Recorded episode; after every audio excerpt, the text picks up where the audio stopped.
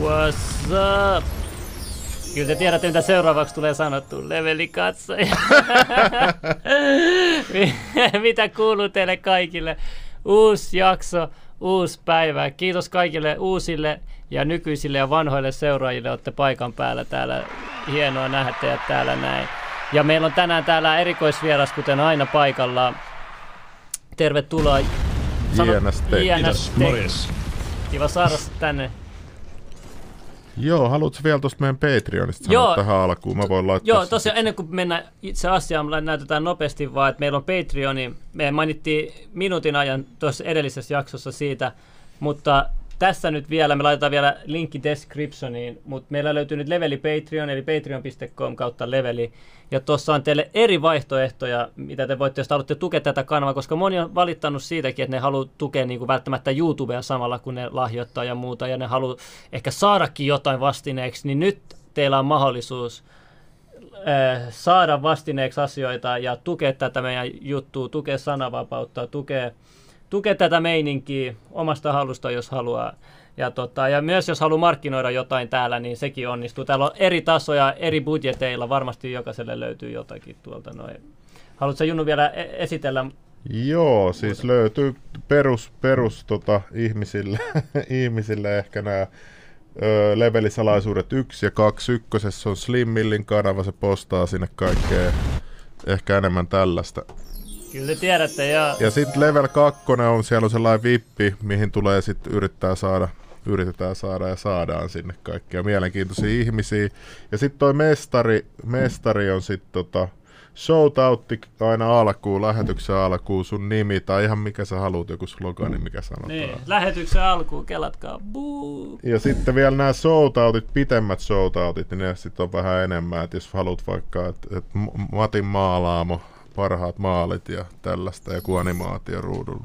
Aha, sieltä tuli YouTuben kautta sitten. Joo, kiitos Kristian. Mutta nyt ennen kuin vieras nukahtaa, niin let's get it. Mennään takaisin. No niin, tervetuloa! Joo, mä oon pitkään halunnut jonkun tällaisen tietäjän. Mä olin itse nuorempan tosi niin kuin aina ajan tasalla. Nyt mä päivitin jotain koneet, mä oon ihan kujalla. Niin kuin. Et yhtäkkiä AMD on tullut boom ja jyrännyt Intelin. Ja niin kuin. Siis tuo on mielenkiintoista kuulla, koska se mitä mä tunnen sut, niin sä oot niin kuin mulle joku ylitietokonevelho. Niin jos sä sanot tollasta, niin... Niin, mutta se on aina, että sit niin kuin, jos sä haluat pysyä tosi paljon ajan tasalla tietokoneiden kanssa, pitää aina katsoa benchmarkkeja, eikö se ole näin? Että tietää, mikä on nopein ja... Kyllä, sieltä ehkä saapi semmoisen niin luotettavimman tiedon kyllä, mutta aikamaiset paineet pistit mulle tuohon alkuun heti. Joo, niin mä mietinkin kaikkiin kysymyksiin suoraan, mitä sä saat vastata, niin... Joo, et, uskot sä, että nyt on ilmeisesti tulossa Interiltä noita uusia prosessoreita, että ne päihittäis nyt sitten nämä AMD uudet?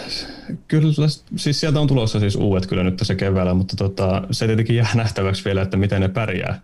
Kun AMDkin julkaisi nyt uudet mallit, mutta jos otetaan huomioon se, että Intelin on aikaisempi sukupolvi, niin on ihan suht tasavertainen näiden AMD-uusien prossojen kanssa vähän heikompi, niin todennäköisesti siellä tulee olemaan vähän parempi AMDta, mutta sitten taas toisaalta AMDlta tulee myös vielä uudempia malleja tässä näin todennäköisesti keväällä. Vielä näin nopeasti? Joo, siis se on niinku julkaissut tavallaan vaikka kuusytimisestä niin kalliimman mallin, niin sieltä todennäköisesti tulee halvemmat mallit, kuusytimiset, vähän alemmilla kellotaajuuksilla ja tälleen. Ja, niin. Okei, ennen kuin mennään tähän supernörttikeskusteluun. Kato, pitää joo, että Junnu heti aloitti, ei, mutta niin kuin tässä on, kato, tässä on sun joo, seuraajia. Joo, tässä kato, joo, että tässä on, kato, sun seuraajia, sitten meillä on erikseen leveliseuraajia, ja sitten on moni seuraajia, jotka ei edes tiedä näytön ohjaajista, mikä se edes on. niin mennään tietysti ihan järjestyksessä. Mä haluan vaan eka, että jos sä voit vähän kertoa itsestäsi, että miten sä päädyt tekemään sun YouTube-kanavan, mitä sä opiskelet tai oot koulutukselta, ja miten sun mielenkiinto meni näihin peliasioihin ja tietokoneasioihin? Siis aikanaan minä aloitin tekemällä pelivideota, niin kuin varmaan 99% kaikista nuorista, ketkä aloittaa tubettamisen. Ja sitten jossain välissä rupesi tietokoneet itsekin kiinnostamaan, ja sitten opiskelin itse, lueskelin kaikkia foorumeita sun muuta. Ja sitten jossain välissä tuntui, että suomenkielistä tekniikkasisältöä YouTubessa ei juurikaan ole, ja pistin muutamat videot kokeiluun, ja ne menestyi huomattavasti paremmin kuin pelivideot, ja siitä se sitten oikeastaan lähti. Minä opiskelen tällä hetkellä ammattikorkeakoulussa tradenomiiksi, eli myyntiä ja markkinointia. Siinä semmoinen lyhyt esittely. Eli mikä siinä, miksikä sä voit sitten, jos menet duuniin, niin tradenomina? Sori, mä en tiedä näistä mitään, kun mä en ole silleen. Siis myyntiä ja markkinointia, eli voi olla vaikka jossain markkinointiyrityksessä tai kehittämässä vaikka jonkun yrityksen markkinointia. Mitä kautta sä menit sitten tradenomiksi? Menit sä datonomin kautta vai joku muu? Se on ihan omansa, eli se on niin kuin, se on ammattikoulussa se nimi, minä se jos muistan nyt. Ai tradenomiksi voi opiskella ammattikoulussa myös jo? Tradenomit on ihan ammattikorkeakoulussa. Niin se on meina, mutta miten sitten ammattikoulu, että sä pääset ammattikorkeakouluun? Vai lukio? Jompikumpi, että kumpi tahansa käy minun käsittääkseni ainakin. Okei, mutta siis sä tulit sieltä lukion puolelta vai ammattikoulusta? Joo, lukion puolelta. Sitten mä meinaan, joo. Eikö itselläkin oli mahdollisuus datonomin jälkeen mennä sinne niinku okay. Sen takia mä kysyin. Joo, kyllä. Okei, mielenkiintoista. Eli sä aloit tähän näitä tekniikkavideoita sen takia, kun ei ollut suomenkielisiä siihen aikaan. Mutta mun on pakko tietää, että miten iso se kynnys oli, kun sä teit sun ekan videoita, jännittikö sua hirveästi, että mikä se vastaanotto on, ja mietit sä miten kauan ennen kuin sä julkaisit sen, ja mistä sä kertoi se eka video? No siis kanavan ihan ensimmäinen video, eli mä perustin tekniikkavideo. Niin tekkivideosta puhutaan nimenomaan, muista ihan. Taisin uuden näytönohjaimen saada silloin. Ja se oli oikeastaan semmoinen, että me halusin vaan kaikille jakaa sitä omaa iloa, miten me oli iloinen siitä, että me saimme uuden näytönohjaimen, hyvin kalliin näytönohjaimen sen ikäiselle, mitä olin silloin. Ja sitten sen kautta niin kun, sit ihmiset tykkäsivät sitä videosta tosi kovasti. Ja sitten seuraavana tulikin jo koneen kasausvideo, joka on tällä hetkellä yksi suosituimmista videoista minun kanavalla. Ja paljon vievää. Yli 200 000 sillä tasolla. 200 000, joo, paina sitä. Se on kova, se on siis tollaisella videolta se on oikeasti kova Suomen tasolla. Toi on kyllä, pitää antaa uploadit, siitä ei siinä mitään. Ja mä haluan kysyä, kun nyt mentiin heti alkuun näytönohjaimiin. Haluatko kertoa semmoiselle ihmiselle, joka ei vielä tiedä ihan lyhyesti, vaan mikä on näytönohjain? Ja joo, kerro sekaan, niin sitten mä jatkan siitä. Joo, eli näytönohjaan on siis, kun on sulla vaikka tietokone tai vaikka puhelin tai mikä tahansa laite, missä on näyttö, niin näytönohjaan on se, mikä piirtää sen varsinaisen kuvan siihen ruudulle. Eli niin, se on se laite siinä taustalla. Ja mä katsoin nyt, ja Junnukin on puhunut tästä mulle, että tämä on nyt semmoinen ilmeisesti nyt ollut iso ongelma, että näytönohjaamista on niin kuin nyt paljon pulaa näistä uusista. Että tässä on niin kuin monia syitä, mitä mä oon kuullut, ja säkin oot puhunut videoissa. Haluatko kertoa, että miksi näytönohjaamia näitä uusia on nyt vaikea saada? Niiden saatavuus on tosi vaikea saada. No siihen vaikuttaa niin monta, tai siis tosi monta eri asioita, mutta sekin jo pelkästään, että niin kun yksinkertaisesti tuotantokapasiteetti ei tällä hetkellä riitä siihen niin kun kysyntään, mikä niillä on, että kun molemmat valmistajat julkaisee uudet mallit, sitten siellä on AMD:ltä myös tulee prosessorit ja nekin vaatii osan sitä tuotannosta, konsolit uudet tuli, nekin vaatii osan sitä tuotannosta ja sitten vielä koronan myötä tietokoneiden kysyntä. Kaikenlaisten tietokoneiden kysyntä vielä niin kuin normaalia korkeammaksi nousi. Niin tämä on semmoinen niin kuin kaikkien näiden asioiden niin kuin yhteen summa, joka sitten aiheuttaa sen, että nyt ei ole paljon. Ja eikö se ole silleen, että AMD tekee prosessoreita ja näytönohjaimia, sitten Intel tekee prosessoreita ja vissiin nykyään kanssa alkaa kohtakin näytönohjaimia. Jotain mä oon kuullut. Heillä taitaa olla ammattipuolella lähinnä nyt. Joo, kyllä. Eikö se ole puhuttu louhimisesta, että noi bitcoin-louhijat olisi myös niinku nostattanut siis sitä kysyntää? Siis tiedätkö, mikä on älyttömiä juttuja, mä tiedän, että sä kuulut tästä, mutta nyt bitcoin-louhijat on ruvennut tekemään sitä, että kun ei saa niitä näytöohjaimia, niin ne on ostanut peliläppäreitä, lyönyt niitä vaan pystyy silleen väärinpäin auki ja mainaa vaan niillä. Oikeesti? On sellaisia kuvia, missä on vaan huone täys peliläppäreitä. Hitto, toi sattuu sydämen, kun mulla itellä on peliläppäri ja Aseri Predator, se G9. Siellä se jauhaa koret kuumana koko ajan. Ihan hullu. Ja sitten eikö toinen juttu on myös, että hoarderit, että nythän yrittää niinku pleikkariin, mennään kohta niihin konsoleihinkin, mutta niinku, noit niinku ostetaan ja sitten jälleen myydään kalliimmalla. Eikö tämäkin on nyt iso ongelma kanssa vielä tuohon päälle? Joo, se on niinku ihan maailmanlaajuisestikin ja sitten vielä Suomessakin tätä näki, kun tuli just nämä uudet näytönohjaimet. Nehän meni myytiin niinku tyyliin 5 minuutissa niin nopeasti vaan, kun kaupat pystyi myymään ja sitten sinne tuli heti kaikkialle tori.fiin sun muihin myyntiin ja sitten kalliimmalla hinnalla, että joku 200-300 tyylin lisää hintaa. Eikö säkin joutunut ostaa? Siis mä tilasin 10 minuuttia siitä, kun verkkokauppa oli julkaissut. Mä tilasin tuon 3090 sen Strixin. Niin kuin mun työkoneeseen, niin silti kesti joku kuukausi puolitoista, että se tuli. Niin, ja vaikka se oli niinku tosi kallis, sellainen mitä harvempi ostaa, kun se on niinku työkäyttöä tavallaan. 10 minuutin sisällä sä ostit ja kuukausi. Joo, kesti silti. Et sit, nythän mä oon kuullut, että kuulemma toi, mitä mä maksoin 1900, niin jotkut pyytää nyt sitten siitä hitaammastakin mallista 1900 €. Joo, se... No itse nuo valmistajatkin on nostanut siis niitä näytönohjelmien hintoja, kun niissä käytettävän muistin hinta on noussut ja sitten rahtikustannukset on noussut, eli käytännössä niin se alkuhintakin on noussut ja sitten siihen vielä päälle se 200-300 vähintään sitä premiumia riippuen mallista, kun skalperajat ottaa kaikki ne mallit. Paljon skalperajat myy kalliimmalla, miksi se 2 kertaa kalliimmalla, mikä se hintasuhde on? Se varmaan riippuu oikeastaan mallista, että jos puhutaan just vaikka sitä 3090, mikä on se paras malli siellä, niin siinä varmasti on niinku huomattavasti enemmän sitä ilmaa siinä hinnassa kuin jossain halvemmassa mallissa. Että se, mitä nyt katsoo niitä kalliimpien mallien hintoja, niin siellä on tosissaan saattaa 500 € olla ylimääräistä siinä hinnassa, kun voi vaan kysyä, kun niitä no joo, mä mietin just sijoitus. Niitä on paljon, tarvitaan. Huhhuh, toi on ihan älytöntä. Kuinka kauan sä uskot, että tämä jatkuu tämä juttu? Eikö tämä nyt ollut about puoli vuotta vuoden, mitä mä oon ymmärtänyt? Joo, se on tosi hankala oikeastaan sanoa, mutta Nvidia ainakin niin kuin omista näytönohjelmista oli lupaillut, että niin kuin, olikohan se kuukauden puolentoista päästä niin kuin helpottaisi, mutta ei ainakaan vielä näytä siltä. Ja no AMDn puolella sitten on mennyt todennäköisesti vielä pitempään ehdottomasti. Et oma veikkaus oikeastaan on se, että koko homma ehkä jossain vasta kesän korvilla alkaa sitten niin kuin menemään normaalia kohti. Eli ennen kesää ei kannata ostaa. Niin, joo, ei kyllä.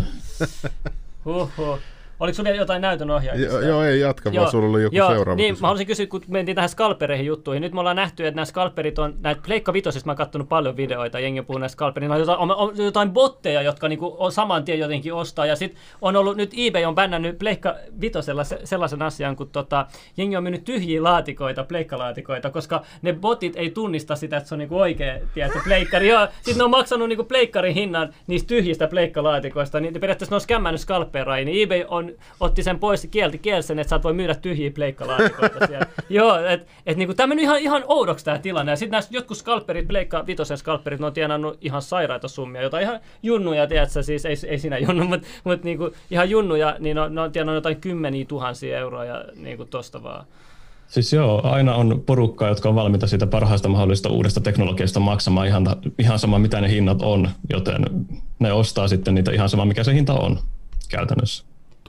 Tuolla kommenteissakin joku sanoo, että olet ollut reilu 5 kuukautta omaa RTX 3070. Huhhuh, okei. No toi kertoo jo jotain. Voisi tuossa vaiheessa saada rahoja takaisin, jos 5 kuukautta joutuu venaamaan. Mutta sehän saa 5 kuukautta sitten olleen hinnalla, että kyllähän se kannattaa pitää. Ei, mua kiinnostaisi tietää, mistä sä oot tilannut se Toni Hiltunen. Oletko tilannut suoraan vai oletko tilannut täältä Suomesta jostain? No oikein olisi kiva tietää kans. Niin mähän joudun maksaa skalpeeraajille tuosta Xbox One X:stä. Ah niin. Hei, mennään suoraan tähän konsoleihin. Mennään. Sä puhut meistä niinku peliaiheisen jutusta, niin mitä mieltä sä nyt tässä oot, kun keskustellaan paljon tässä Pleikka 5 vs Xbox Series X:stä, niin ilmeisesti nyt Pleikka 5 näyttäisi olevan se voittaja, niin haluatko kertoa syy, miksi se on mitä näin? En mä ole tällaista tullut, onko oikeasti? No internetin mukaan ainakin, siis tällaisen käsityksen mä oon saanut, mutta mä en ole varma siis.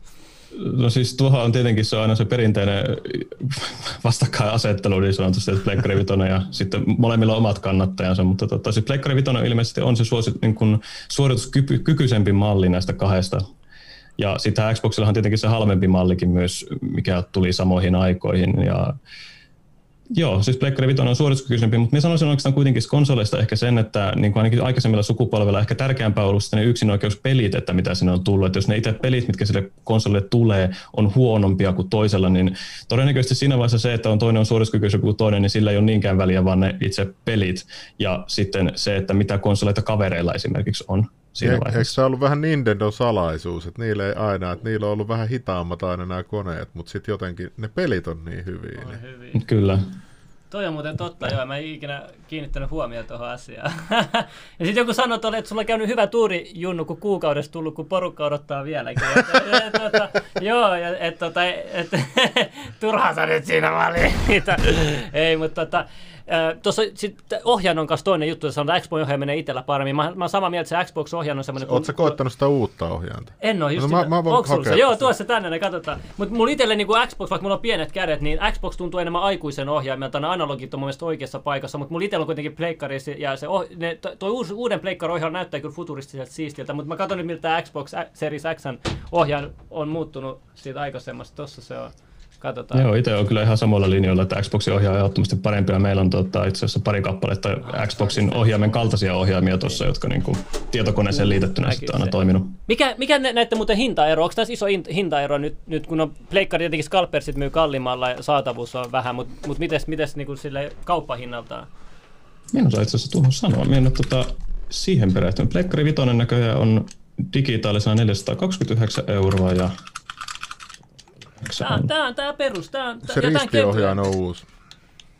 Tää on kyllä parempi. Ja sit kevyempi. Mut 509 € on sitten Series X-hinta. Eli pleikkari on 100 € alvempi, jos ei oteta huomioon sitä, että siinä ei ole sitten levyasemaa ollenkaan. Okei.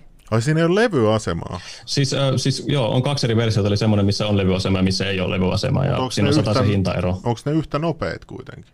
Joo, kyllä. Ihan se on niin kuin sillä tavalla, että se halvempi malli, niin se pystyt lähinnä ostamaan niitä pelejä heidän omasta kaupastaan ja sitä kautta, mutta sitten toisella tietenkin pystyy näitä peruslevyjä laittelemaan sisään. Ja niin, eli Xboxilla on hitaampi ja nopeampi ja Pleikka on nyt tehnyt tuonne on vaan yksi. Joo. Mutta mä sanon, että Pleikka ihan kyllä näyttää siistinat valoineen, mutta kyllä ne valot valoilla, mutta saa myytyä. Mutta sitten toinen juttu, mitä mä näin paljon laudalla ja muissa keskustelua, tämä FPS-kysymys ja resoluutiot ja muut, että huijataanko tässä, kun puhutaan, että niinku, et se olisi se tietynlainen FPS ja ne olisi jotenkin skaalattu ne pelit. Niin kuin eikö Pleikka nelosellakin skaalata pelejä, että ne väitetään, että on 4K ja sitten ne on oikeasti joku 900p tai jotain voi olla. Että joo, tässä on semmoinen, että niin kun, en muista, onko olemassa ihan varsinaisia 4K-pelejä, mutta ainakin siis Pleikkarilla ja Xboxilla myöskin konsoleilla ylipäänsä niin on käytössä just tämmöinen skaalaushomma, että kun suorituskyky loppuu kesken, niin pistetään resoluutiota sitten alaspäin silleen jatkuvalla syötöllä vaihdellaan resoluutiota, jotta pystytään pitämään se ruudunpäivitysnopeus tarpeeksi hyvänä. Oli se sitten 30 tai 60 ja sitten se välillä näyttää aika puurolta ja huonolta ja välillä sitten ehkä vähän paremmalta, kun ei ole mitään mitä piirellä siinä ruudulla. Okei, joku sanoo, että onneksi nykyään ei ole niin paljon väliä, että kumman nostaa kuin crossplay kaikissa suosituimmissa peleissä. Mikä se crossplay on, ketkä ei tiedä? No ainakin Xboxilla on niin kuin crossplayn, eli vaikka konsoleiden välillä tai tietokoneen pelaajien kanssa. Että se varmaan riippuu vähän pelistä, että miten se on toteutettu ja kehittäjien mukaan. Okei, jos lukee boxilla on kaksi versiota, jossa toisessa ei ole levyasemaa, niin tee Xbox omista. Konsolit on beta-gamereille, joku kirjoittaa. No mutta toikin on semmoinen, että no toi on vähän vaikea lähteä sanoa, mutta niin kuin toi uusin GTA, mitä mä oon kuullut, olisi nyt tulossa tänä vuonna, mä en ole varma. Tänä vuonna? Mä en, siis korjatkaa, jos mä väärästä, oliko se tänä vuonna se traileri vai itse peli, mä en ole varma. Mutta sit kun se tulee se uusi GTA, niin sehän on konsolilla parasta pelata, siis mun mielestä. Niin, kun ne pitää sitä konsoleilla 2 vuotta panttivankina. No niin, mutta mikä se syy sit sille on? Varmaan, että ne haluaa hioa sen eka, mä uskon aina, että se on. Konsolilla? Niin, jaa. kun konsoliin sä et pysty silleen häkkää, etkä mitään, kun se on suljettu ekosysteemi. Okei. Se on, GTA 5 kohdalla oli just vanhoilla konsolilla ensin ja sitten tuli tietokoneelle seuraavana, niin sehän oli ihan kätevä silleen, että sitten kun tietokone pääsi pelailemaan siinä, niin kaikki peta-ongelmat, kaikki glitchit sun muut oli suurin piirtein korjattu ja grafiikat paremmat ja näin, mutta en tiedä tuleeko kutosen kohdalla ihan samanlaista sitten, no, en tiedä. Entä sitten, niinku, ettei käy niinku Cyberpunkille? Hän olisi pelannut sitä pelejä vielä. Itse asiassa on, se on hieman mielenkiintoinen peli välillä, kyllä se voi sanoa. Mäkin olen kuullut kyllä kaikkea. Siinä on hyviä puolia huomattavasti, mutta sitten siinä on kyllä huomattavasti niitä huonojakin puolia, glitsejä ja kaikkea muuta. Että ei se ehkä ihan valmis peli tällä hetkellä kyllä ole. Että. Mitä mä oon kuullut, että noissa uusissa konsoleissa on niinku enemmän FPS outputtia, voi olla 120 Hz:ikin vissiin Xboxi outputtaa. Joo, kyllä. Pystyykö pleikka? Pleikka pystyy kanssa, joo, kyllä. Okay. Mutta siis mikä nyt näette isoin ero sitten niin kuin loppujen lopuksi on muuta kuin se... Eikö niissä ole sama prossu melkein tyyliin, mutta... Prossu on melkein sama, näytönohjaankin on suht sama, että siellä on pieniä eroja niin kuin lähinnä siinä, että miten nopea se on ja näin. Ja muistia taitaa olla suurin piirtein saman verran myöskin, en ole ihan 100% varmaan muista ulkoa, mutta kuitenkin niin kuin hyvin lähellä ollaan samoja. Et sitten lähinnä ehkä ne suurimmat erot löytyykin just sitä vaikka se ohjaimesta ja käyttöjärjestelmästä ja mitä pelejä on saatavilla ja siltä puolelta ehkä sitten. Ja tietenkin ulkonäkö on ihan erilainen, että toinen on tyylikäs tuommoinen laatikko ja toinen on sitten semmoinen vähän oudomman näköinen laite, eli pleikkari on oudomman näköinen. Joku sanoi, että toimiko tämä Xbox-ohjaan oikeasti pattereilla? Otetaan selvä. Joo, toimii. No mut... no mut edelleen. Ei, mutta ei mun siis mitään tohon, mutta on hauska kuulla. Sitten toinen juttu, mitä mä oon miettinyt, kun nyt pleikkareet on vaikea saada sitä uutta, niin auttaako se sitten tätä Xboxia sitten, että jengi sitten ei jaksa niin, maksaa ylimääräistä? Eikö niillä ole samat piirit käytössä tuolla kuin pleikkarilla, niin eihän se niinku... No niin, no sillä tavalla se ei auta, joo, mut ai niin, jos niitä on markkinoilla enemmän. Niin, mutta markkinoilla. Minä en varma kumpi oikeastaan on loppujen lopuksi markkinoilla enemmän. Et tuntuu olla molemmilla oikeastaan sama saatavuusongelma olevan sitten, kun samoja piirejä just on sisällä, niin niissä on se saatavuusongelma, minkä takia sitten ei saada niitä. Joku sanoikin tuossa, että ei ole tulossa GTA 6 tänä vuonna, 2002 tai 2003 tulee. Okei, hitto, mä sain sitten vuoden väärää tietoa. Mutta ja sitten tuossa on, että kummas paremmat spektit, PS5 vai uusi boksi? Ei ole... Mun tulee vaan mieleen aina GTA:sta. Mun frendi ohjelmoi sitä 5M. Mä tiedätkö mikä on 5M? Joo, tiedän kyllä. Se tiedää siis 100 000 kuukaudessa. Siis mikä toi juttu on? Kerron se on se, että sä voit hostaa jotain custom-servereitä, niin sit se on keksinyt siihen kaikkeen, että sä voit tukea meitä, jos sä haluat, että sun serveriin sä voit laittaa niinku värikkäitä tekstejä, vaikka että sä attractaa, tiedät sä enemmän pelaajia, niin sit se on tajunnut sen, että se voi rahastaa niinku niille serverihostajille, kun niillä on yleensä aina massia, koska sellainen serveri vaatii resursseja. Niin sit se ihan hullua. Enemmän, paljon. Enemmän voi vittu sanoa tarkkaan. Kyllä noissa peleissä liikkuu isot rahat kyllä. Mutta toikin on silleen, että ei Rockstar voi mitään. Että kun se on... Mutta tuo Rockstarkin on tommoinen, mikä toskin sanotaan, että GTA 5 julkaistu 2013 ja tekee vieläkin miljoonia. Niin. Ja tässä, että niinku, nyt on mennyt monta vuotta, Venäjä 7 vuotta nyt on mennyt, että toi peli on julkaistu ja ei ole tullut vielä uutta. Ja sitä silti pelataan vieläkin miljoonia onlineissa tällä hetkellä. Ne on kovasti päivittänyt sitä jatkuvasti, melkein nyt ihan kuukausittain, mutta tosi usein koko ajan tulee uusia päivityksiä ja kaikkea uutta mahdollista, mitä siellä voi tehdä, niin kyllähän se ihan, siinä on se, niin se tavallaan siinä pelillä itsellä on se tosi hyvä pohja, mitä on sitten lähdetty rakentamaan myöhemmin sitten niin kuin isommaksi käytännössä. Ja nythän Rockstar yrittää tehdä samaa tällä Red Dead Redemption 2 online-versiolla ilmeisesti, joka on vähän uudempi peli sitten. Mitä täällä joku muu haukkuu meidän direktoriin? En mä tiedä, mutta mä oon miettinyt tämmöisen salaliiton kanssa, että niillä on kestänyt niin kauan julkaista uusi, koska toi vanhakin tekee vielä hyvin rahaa, niin miksi nyt julkaista vielä uutta, kun siellä on miljoonia online-pelaajia ja ne menee pois sitten. Mun mielestä toi on tavallaan oikea tyyli silleen ehkä tavallaan, on niin monta peliä, mitä mäkin olen pelannut mun elämän aikana. Mä olisin toivonut, että tulisi vähän lisäratoja tai jotain uutta kontenttia, mutta ei kun on jo seuraava putkessa. Niin, no se on kyllä totta, joo. Siis sitähän on just pari eri tapaa hoitaa, että on joku just tämmöinen GTA V:n tyyli, että monta vuotta sama peli julkaistaan muutaman vuoden välein jollekin uusille laitteille ja näin. Ja sitten toinen vaihtoehto on sitten se, että Call of Duty julkaistaan joka vuosi uusi peli. Et siinä on niinku hyvin erilaiset tavat hoitaa koko homma, että mistä se raha halutaan, halutaanko se niinku pelien ostamisesta siitä, niinku, että ihmiset ostaa niitä pelejä vai pelien sisäisistä ostoista, niin kuin GTAn tapauksessa sitten. Joo.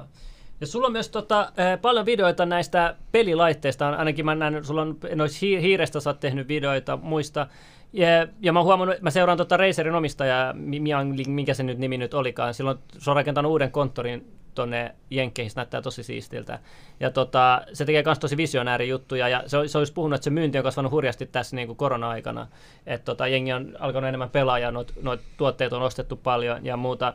Niin, mitä mieltä sä oot tuossa pelimarkkinoiden näistä brändistä, että onko Razer nyt vaan tällainen, mikä mulla on aina mielessä, kun mulla on itsellä paljon Razer-tuotteita, niin onko jotain muita kilpailijoita Razerille, mitä muita hyviä on tullut tällaisia pelimerkkejä?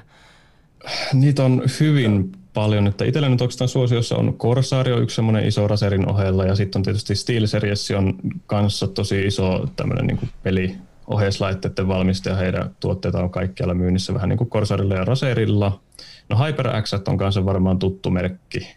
Siinä ehkä niin kuin semmoinen 4 suurin ehkä, jos me nyt ihan tästä ulkoa heittäisin muutama.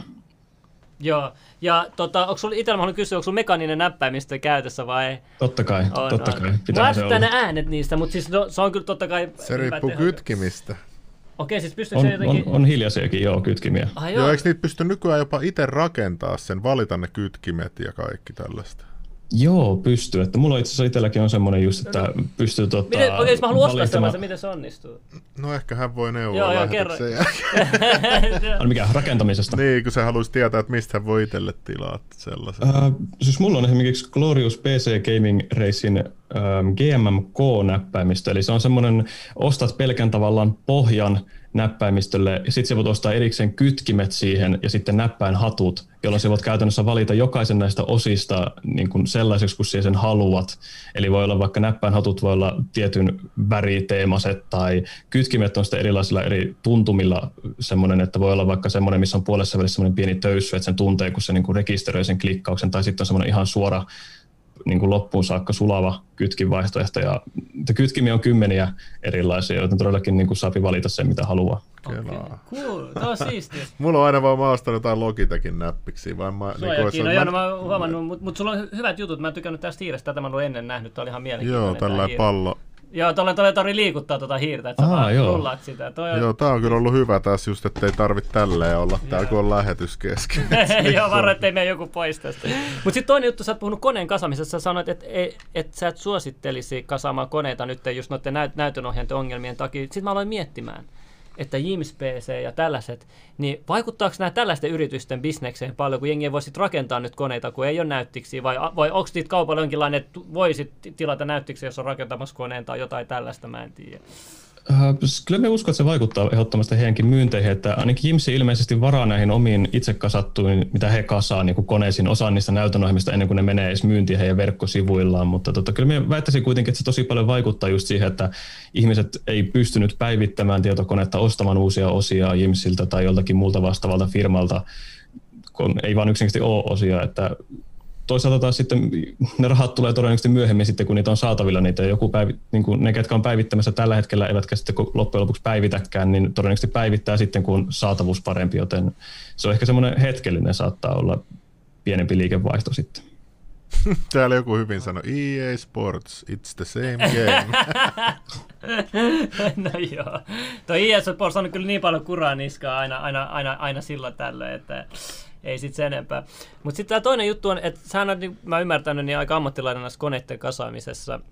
Mua itsekin kiinnosti kasaaminen aikoinaan, ja mä menin aluksi niinku sitä varten. Mä luulin, että datonomikoulutus on se, että sä pääset niinku kasaamaan, oppii kasaamaan koneita. Kuin väärässä mä olinkaan, se menikin niinku koodaus- ja ohjelmistojuttuja puolelle. Mutta miten jos joku haluaa kasata oman koneen, vaatiiko se nyt paljon niinku, onko erikseen jotain koulutuksia silleen, vai onko se vaan semmoinen, että sä vaan itse tutkit netistä ja kasaat se? Onko se nykyään helppoa, vaikeaa? Kyllä me sanoin, että se on suht helppo oikeastaan. Me olen itse verrannut niin kuin itse tietokoneen kasaamista tavallaan Lego-palikoiden kasaamisen tai Legoilla kasaamisen, että varsinkin jos ostaa jonkun Lego-setin, niin siinähän tulee ohjeet mukana, niin samalla tavalla ne ohjeet voit katsoa esimerkiksi minun tutorialivideosta tai niitä on kymmeniä ja satoja muita tutorialivideoita netissä, miten tietokone kasataan. Sitten on just, voi foorumeilla käydä kysymässä osista, että minkälaiset osat esimerkiksi haluaa ja siellä antaa ihmiset suosituksia tai sitten minäkin teen suurin piirtein noin 3 kuukauden välein niin kuin tämmöisiä niin kuin parhaita paketteja 450–2000 euron budjeteilla ja sitten siinä on niin kuin valmiit osat, mitä ihmiset voi vaan tilata ja itse kasata, joten todellakin apua niin kuin sen kasaamiseen niin kuin löytyy tosi paljon joka puolelta, kunhan vaan osaa etsiä ja löytää sen niin kuin paikan, mistä hakea. Joo, Juno on ainakin kasannut hienosti. Joo, mä oon kasannut kaikki, mitä täällä on, mutta siis silleen, että mä sain 286 joskus faijaasti huutokaupasta, että se oli ihan siisti. En mä tiedä, mikä on niin kauas taaksepäin, mutta onko sulla ollut niin vanhaa mikroa? Mulla oli tällä hetkellä semmoinen jonnet ei muista fiilis, että en... Okei, kun oli 286, 386 ja sitten oli 486 ja SX ja sitten oli DX ja sitten tuli niinku ekat Pentiumit ja ne oli ihan hulluja, mä muistan, Pentium, sä olit vaan wow, mitä vittu. Okei. Joo, mikä se Pentium siis? Niinku? Se on, nyt mitä nämä on nämä Intelin prossut, että siinä se lähti niinku sitten rakentumaan. Okei, niin tämä oli siis ennen tota. Joo. 86. Vai mikä? Sanoit, mainitsit vuosilta. Niin, 386 on se prosessori. Aha, prosessori, joo, mä mietin. Se oli joku, paljon nykyään näissä prossuissa on parhaimmillaan niinku megahertsejä. Tai siis gigahertsejä. Gigahertsejä, no Intelillä on, mennään yli 5 gigahertsiä. Parhaimmissa malleissa, tai sitten varsinkin kun ylikellotetaan. Niin. Eli joku 5000 MHz. Mun eka kone oli 20 MHz. No, siis pieni ero. Huhhuh. Mutta tuo ylikellotuksesta puheen ollen... Niin hei, ootko sä tehnyt mitään ylikellotusvideoita? Mä en kerännyt kaikkea tsekkaa sun kanavalta. En ole itse asiassa tehnyt. Se on semmoinen aihe ollut, että mistä me oli tarkoitus alun perin tehdä video, mutta sitten tuli nämä AMD, nämä Ryzen-prosessorit ja niissä oli itsessään sen verran hyvä semmoinen niin kuin automaattinen tämmöinen ylikellotus, että se nostaa kellotaajuuksia, jos niin kuin jäähdytys vaan riittää. Siis siellä BIOSista se vai mistä? Joo, tai se on ihan automaattisesti, kun ei tarvitse oikeastaan mitään laittaa välttämättä päällekään, että se ihan automaattisesti osaa hoitaa se ihan todella hyvin, niin sitten oikeastaan on tullut vaan siihen lopputulokseen, että ei tarvitse ehkä välttämättä tehdä sitä videota erikseen. Niin. Siis mäkin yritin pakottaa. Mulla on toi 32-ytiminen se Threadripperi, toi 3970X, niin mäkin ensin nostin manuaalisti niitä, mutta ei siinä tossa silleen hyötyä, kun sit se autoboosti kuitenkin nostaa niitä ytimiä. Sit kun niitä on noin monta, niin se oli niin vaikeeta. Mutta eikö siinä ole myös riskejä tuossa ylikellottamisessa, jos sen tekee ammattitaidottomasti? Ja onko läppärin ylikellottaminen eri keissiä? Läppärin prossuja pääsääntöisesti ei pysty ylikellottamaan, tai niin kuin Intelin puolella on niin kuin hyvin rajallinen määrä niitä prosessoreita, mitä pystyy ylikellottamaan ihan vapaasti. AMDn puolella nämä Ryzen prosessorit on ylikellotettavissa. Ja siis joo, on siinä tavallaan riski aina olemassa ja aina varoitellaan siitä, että voit hajottaa prosessorisi, jos ylikellottelet, mutta näissä on aika hyvin, niin kuin, lähinnä se lämmöt on ehkä se ongelma, ja näissä on hyvin sitä varten kuitenkin turvamekanismit olemassa prosessoreissa, että ne sitten sammuttaa tietokoneen, jos lämpötilat nousee liian korkeaksi. Mun on pakko kertoa tähän kova muisto. Mä olin säästänyt rahaa ihan hulluna lapsena, ja sitten mä menin, ja sit mä sain mä olin säästänyt rahaa jo ihan hulluna, sitten mä menin ostaa mun ekan AMD Duronin, se oli joku, siis sit niinku tää oli mun eka oma kone, se oli joku 800 megahertsiä ja eihän mä tiennyt noista jäähytyssiileistä mitään, niin meikä löi kuule prosessorin siihen emolevyyn kiinni ja virrat päälle, niin savu vaan nousi. Ja tiedätkö, se lapsi meidän mummolta mennä rukoilemaan, mummo anna mulle rahaa. Ja sitten se seta asensi sit siellä tietokonekaupassa sen.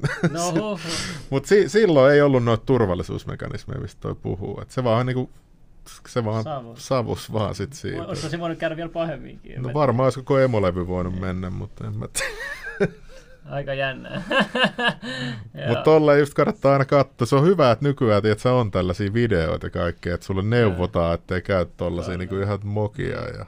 Mä muistan joskus ammattikoulussa meillä oli sellainen yksi vähän semmoinen erikoisoppilas, niin se veti ruuvilla vaan emolevy tuohon suoraan koteloon kiinni ilman niitä jotain ottimia vai mitä. Ja sitten se oli vielä laittanut sen päälle ja niin kuin. Niin. Silloin pääsääntöisesti oikeastaan kaikissa, mitä tietokoneella tekee tai kasaille, niin oikeastaan maltti on valttia niin sanotusti. Että ihan rauhassa tekee ja miettii, että mitä oikeasti tekee, onko siinä järkeä, mitä tekee, niin sillä pääsee suht pitkälle sitten aina. No, mitä mieltä sä näistä peliläppäreistä, koska laneissa mä aina huomaan, että se on aina hirveä duuni, että tuodaan aina roudata, varsinkin jos tulee jostain toisesta kaupungista noihin tapahtumiin, niin roudata se iso kasaamansa kone ja näyttöinä ja muuta. Mä oon itse ollut aina peliläppäreiden fani ja mä oon aina mennyt niillä, mutta onko sulla itsellä peliläppäri? Mitä mieltä sä oot peliläppäristä? Nyt teknologia on kuitenkin kehittynyt sen verran, että nämä peliläppärit alkaa olla oikeasti aika tehokkaita. Niissä on hyvät tehokkaat tuulettimet, niissä on bassovahvistimet, niissä on niin kuin nykyään kaikki herkut noissa läppäreissä. Boom, boom, boom. Siis joo, peliläppärit on ihan käteviä silleen, että se voi tosissaan kannella mukana, mutta toki isommat nämä peliläppärit on kyllä ihan älyttömän painavia ja isoja, koska ne tarvitaan hyvät jäähdytykset. Mutta oikeastaan niin kuin peliläppäreiden suurin heikkous edelleenkin on niin kuin huono jäähdytys, että jos puhutaan vaikka näytönohjelmista X ja sitten siinä on olemassa erikseen niin kuin tuo läppäriversio, niin se on huomattavasti heikompi suorituskyvyltään pääsääntöisesti ja se lämpenee ihan älyttömästi ja yksinkertaisesti suurimmassa osassa läppäreissä niin kuin ei vaan jäähdytysteho riitä pitämään niitä tarpeeksi viileänä aika useassa tilanteessa, varsinkin niin kuin halvemman pään malleissa. Mutta se on tosi mallikohtaista oikeastaan, että siinä kannattaa käyttää semmoista niin kuin etsiä arvosteluita, että missä on hyvä ja missä ei. Mutta siis pääsääntöisesti ne on ihan käteviä laitteita just kaikille laneille sun muulle, että kun mullakin on tässä näin parisenkymmentä kiloa painava tietokone tuossa vieressä, niin ei sitä kyllä mielellä lähde mihinkään laneille viemään kyllä erikoisemmin. No niin, hei muun, ei tää on legit miekka, ei tää on mistään Turkista. Ei tää mikään kirpputorimiekka, tää on, no. Joo, jatkakaa vaan. Joo, niin mun piti sanoa, että joo, se jäähdytysongelma ymmärrän, mutta kyllä ainakin tää Acer Predatorin läppäri, niin siinä on oikeasti tehokas jäähdytyssysteemi, ja sit kun nykyään sä voit laittaa läppärin alle vielä erikseen jäähdytyslaudan. Se oikeasti auttaa, mä en tiedä, jengi luulee, että se on turha juttu, mutta se auttaa oikeasti, kun laittaa USB kiinni, niin sekin vielä jäähdyttää, niin kyllä sä voit pelaa aika korkealla laadulla niitä ihan uusimpiakin pelejä, ilman mitä ongelmia ainakin mulla on ollut. Kyllä mä uskon, että jotkut niistä läppäreistä kyllä toimii ihan hyvin nämä uusimmatkin mallipelit. Siis joo, ei ne tosiaan siis niinku semmoisia ole, että niitä ei missään tapauksessa kannattaisi ostaa. Ei sitäkään tarkoittanut lähinnä, vaan siis joo, yritin vaan niinku alleviivata sitä, että ei kannata odottaa semmoista niinku ihan täysin hiljaista konetta välttämättä. No joo, se on kyllä totta, joo. Joo, että se on niinku lähempänä jotakin lentokonetta välillä osassa malleissa, toiset on hiljaisempia, mutta niin, jep. Siis mun mielestä on älytöntä. Mä ostin tuossa uuden peliläppäri tai niinku sellainen, että mä koodailen sun muuta, kun mä teen Unitylyt. Mä voin antaa sulle mun pelin avaimen, siinä on Ray Tracing, mä näin, että sä puhuit Ray Tracingista tästä. Mutta joka tapauksessa, niin siinä on, mä katsoin, että ei vitsi, että tässä on 2080 RTX, tiiätsä, ja hullu Interin prossu, ja sit mulle paljastui, että vaikka se on tosi ohut se läppäri, se kyllä pyörittää munkin peliä Ray Tracingillä, mutta siis silleen, että sit mulle selvisi, että oikeasti raalt voimalta, se, vaikka se on 2080 RTX, niin se on joku ihan sikahidas niin kuin verrattuna noihin pöytäprossuihin, että milloin toi tommonen nimeäminen on alkanut, että ennen niissä oli ainakin se M perässä sentään. Että. Siis joo, siinä on oikeastaan semmoinen, mistä me alun perin meinasin tähän videoonkin, eli Nvidia erityisesti muokkasi tätä hommaa nyt sillä tavalla, että kun heillä oli, oli vaikka just RTX 2080, niin sitten oli läppäreihin erikseen olemassa Max-Q nimellä semmoinen perässä, joka oli sitten heikompi tehoinen malli, eli siinä on enemmän se hiljaisuus edellä. Ja nyt sitten Nvidia nyt seuraavasta sukupolvesta lähtien läppäreissä tekee sen, että valmistajat saa itse päättää kaikki mahdolliset asetukset sen ympärille. Eli se saman mallinimen, vaikka se RTX 3080 alla voi olla näytönohjaaja, joka toimii ihan todella huonosti tai sitten todella hyvin ja kaikkea siltä väliltä, eikä kuluttajalla periaatteessa välttämättä ole mitään tietoa siitä, että mikä se niistä tulee olemaan, ellei valmistaja erikseen sitä kerro. Onko tämä laillista? Ilmeisesti se on, mutta hyvin shadyä on kyllä koko homma. No, se oli toi jo silleen, että verkkokaupassa oli jotenkin jäänyt mainitsematta se Max-Q siitä niin kuin sieltä ylhäältä, että oli oikein 2080 RTX ja mä ajattelin, että ton mä otan ja oli vielä joku melkein 3 tonnia, niin mä ajattelin, että tää on tää on kova läppäri. Niin oli se aikamoinen pettymys sitten. Joku sanoi, että PS4 on yhtä suuri kuin lentokone. Mä en tiedä miten se ääni pauhahtaa siinä. Jengi on ainakin valittanut sen koosta, että se Pleikka 4 on ihan jäätävän kokoinen. No, jengi on laittanut sen TV niinku taakse, niinku pois näkyvistä sen. Että ainakaan tää ei ole iso oikeasti. Tästä mä annan kyllä pointsit, että tää... Joo, toi on kyllä tosi mukavan kokoinen. Tää on oikein, tää voi viedä niinku friendille tälleen näin, let's go. Eihän tää edes painakaan mitään. No niin, joo, jäähän jos siihen. Mitä oot sä Linuxia käyttänyt sit paljon tai ollenkaan? Joskus ihan lapsena opettelin käyttämään. Mä sain itse asiassa koululta tuommoisen vanhan koneen ilmaiseksi, niin yritin siihen asennella käyttöjärjestelmää ja opetella käyttämään, mutta siihen se oikeastaan sitten loppujen lopuksi jää, että mä oon pysynyt hyvin vahvasti Windowsin puolella sitten. Joo, aina kun mä osaan kyllä käyttää Linuxia, mutta mä aina hajottaa ne kaikki, että jos joku ei toimi, niin sit sun pitää googlettaa ja sit sun pitää itse kääntää välillä jotain lähdekoodia ja sit sä kysyt joltain Linux Brawlta, että hei, että miten tää onnistuu. Hei, come on, ja tosta käännät kerneliin ja sitten tonne tollaset pari moduulia. Windowsilla sä vaan tuplaklikkaat, niin kaikki toimii. No, mutta Linux on nyt kaikista vaikein käyttäjärjestelmä käyttää muutenkin. Se on kyllä. Windowsille pitää antaa kyllä propsit siitä, että kaikki yleensä toimii niin kuin... Kaikki toimii niin pitkään, niin kuin tarvii päivittää yhtään mitään, että sit sieltä yhtäkkiä tulee kesken pelisessiot yli parhaimmillaan, että käynnistetään tietokone uudestaan päivitysten vuoksi. Joo, siis ne on ihmeellisiä ne pakotetut uudelleen päivitykset. Ne vissiin saa kyllä pois päältä, mutta vaan joskus rajoitetuksi ajaksi. Sitten sun pitää käydä aina veivaa sitä uudestaan. Oikeasti. Joo, ja sitten siellä pystyt laittamaan sitä asetuksesta myöskin niinku aktiivisen ajan vaikka 8-4 esimerkiksi, mikä aikana se ei päivitä, mutta sitten sen jälkeen päivittää. Et se on ihan kanssa ihan hyvä käyttää. Joku kysyi tuossa, että kysymys sanoit joskus videossasi, että Windows 10 päivityksessä ei kannata antaa Microsoftille lupaa päästä käsiksi kaikkiin tietoihin, samaa mieltä. No, niin siis vissiin, en tiedä oliko tuo kysymys, mutta se sana. Sitten toinen juttu on tuosta, että mitä mieltä uusista Apple-koneista, jotka ilmestyy tällä M1-piirillä ja onko kovat odotukset? Mä oon kuullut paljon kehuja tuosta M1-piiristä, mutta mitä mieltä sä olet?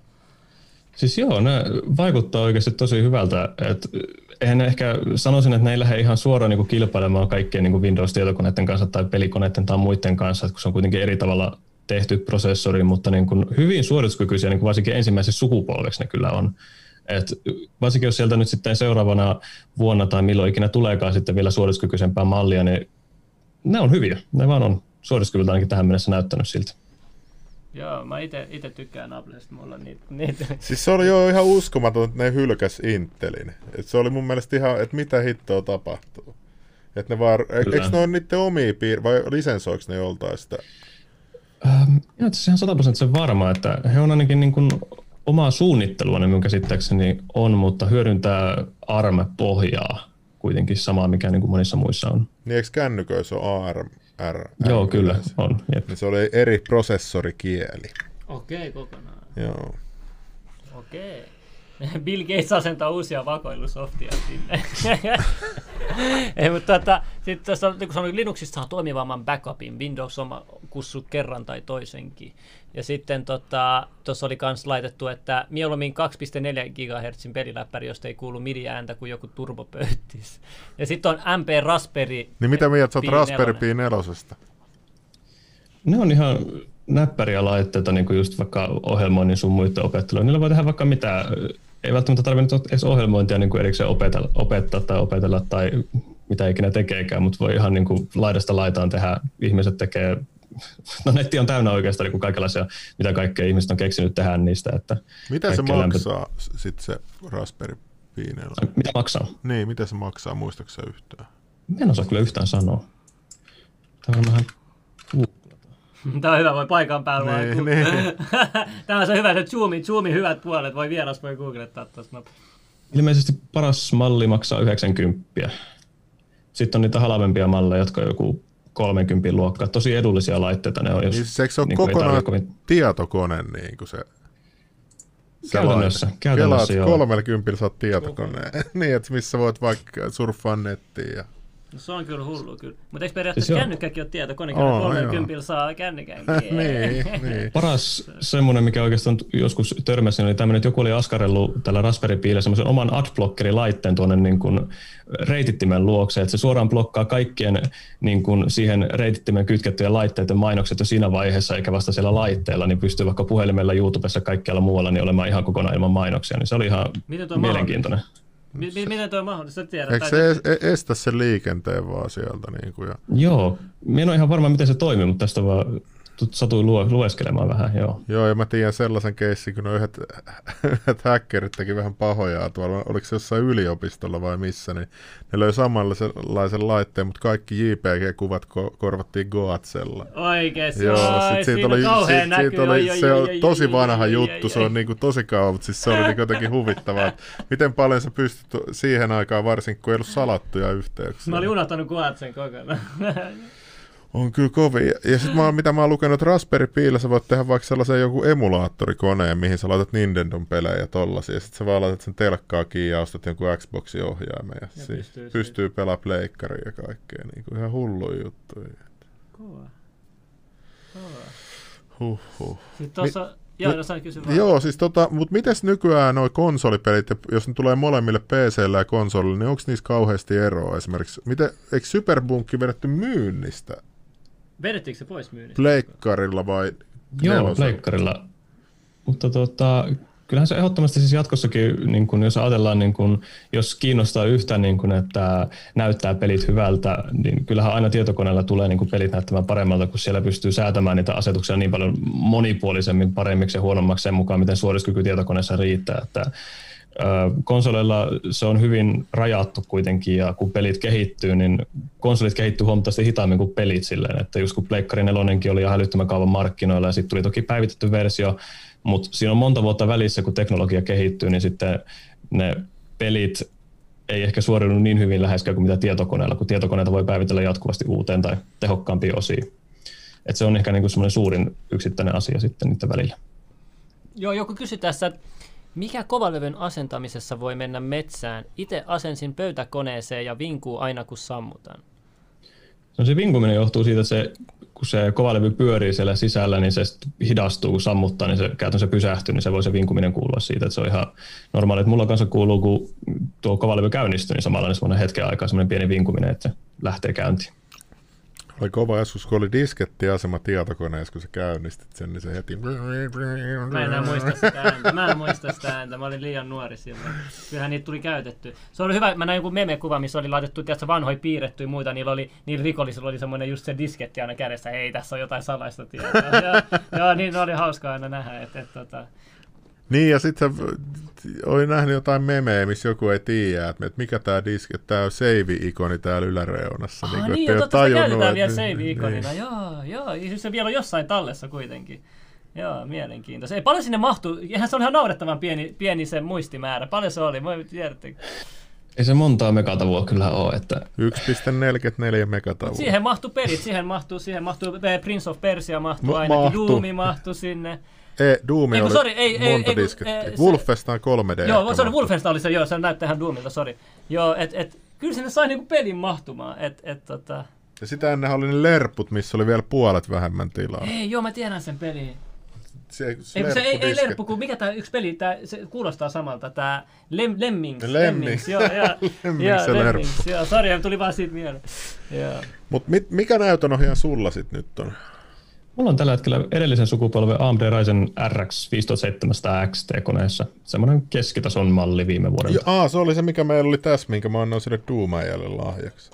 Joo, sehän oli ihan iloinen siitä. Joo, sen takia. Se oli ihan hyvä kortti, mutta vähän striimaamisessa oli ongelmia meillä. Sillä, että se, toi Nvidian se NVEC, mikä se on toiminut paljon paremmin. Joo, siitä on aika paljon ollut keskustelua, että AMD:n puolella se on huonompi. Siis itse en ole itse asiassa tuotanut niin kuin ihan suoraan päässyt kahden eri kortin välillä nyt testaamaan, että miten isoja ne erot on, varsinkin striimaamissa tai muussa, mutta kovasti sanotaan kyllä, että siis se Nvidian toteutus olisi parempi. Joo, meillä hävisi kaikki ongelmat, kun me vaihdettiin. Nyt mulla on tässä 2080 RTX, nyt mun vanha kortti on tuossa.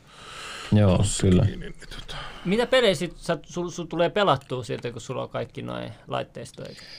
No varmaan suurimpana CS. Perinteinen, ei vaadi paljon suorituskykyä tietokoneelta, mutta todella hyvä peli ja vanha ja näin. Ja, no Cyberpunkki mainittiin tuossa äsken. Sitä on vielä pelaillut läpi tässä. Vielä on vähän kesken. Ja tosi paljon tulee sitten pelattua erilaisia simulaatiopelejä ja junapelejä, sen tyyppistä sisältöä. Minkälaisia junapelejä? Japanissa oli sellainen arcade-peli, mitä en mä uskaltanut mennä pelaamaan sitä, mutta sä menit siihen junakoppiin ja sulla oli 3 näyttöä ja sun piti mahdollisimman hyvin ajaa sitä Japanin metroa tai sellaista. Niin kyllä se uskaltanut pelaa sitä. No mun se oli niin, mä olin silleen, että tää on niinku, en mä tajuu, mitä mä tässä ajelen täällä junalla niinku. Mutta onko se jotain tollasia vai sit jotain sellaisia isompia simulaatioita? No siis me pelaan just semmoisia simulaattoripelejä, niin kuin just semmoisia, että ajellaan junalla paikasta toiseen, mutta sitten on myöskin tavallaan, mitähän me kuvailisin, eli missä laitetaan kaikkia junalinjoja eri puolelle kaupunkien välillä ja sille yritetään saada optimisoitua. Niin joku railroad. Siihen saa niinku kulutettua niin monta tuntia kyllä peliä aikaa kuin voi vaan olla, että huhuh.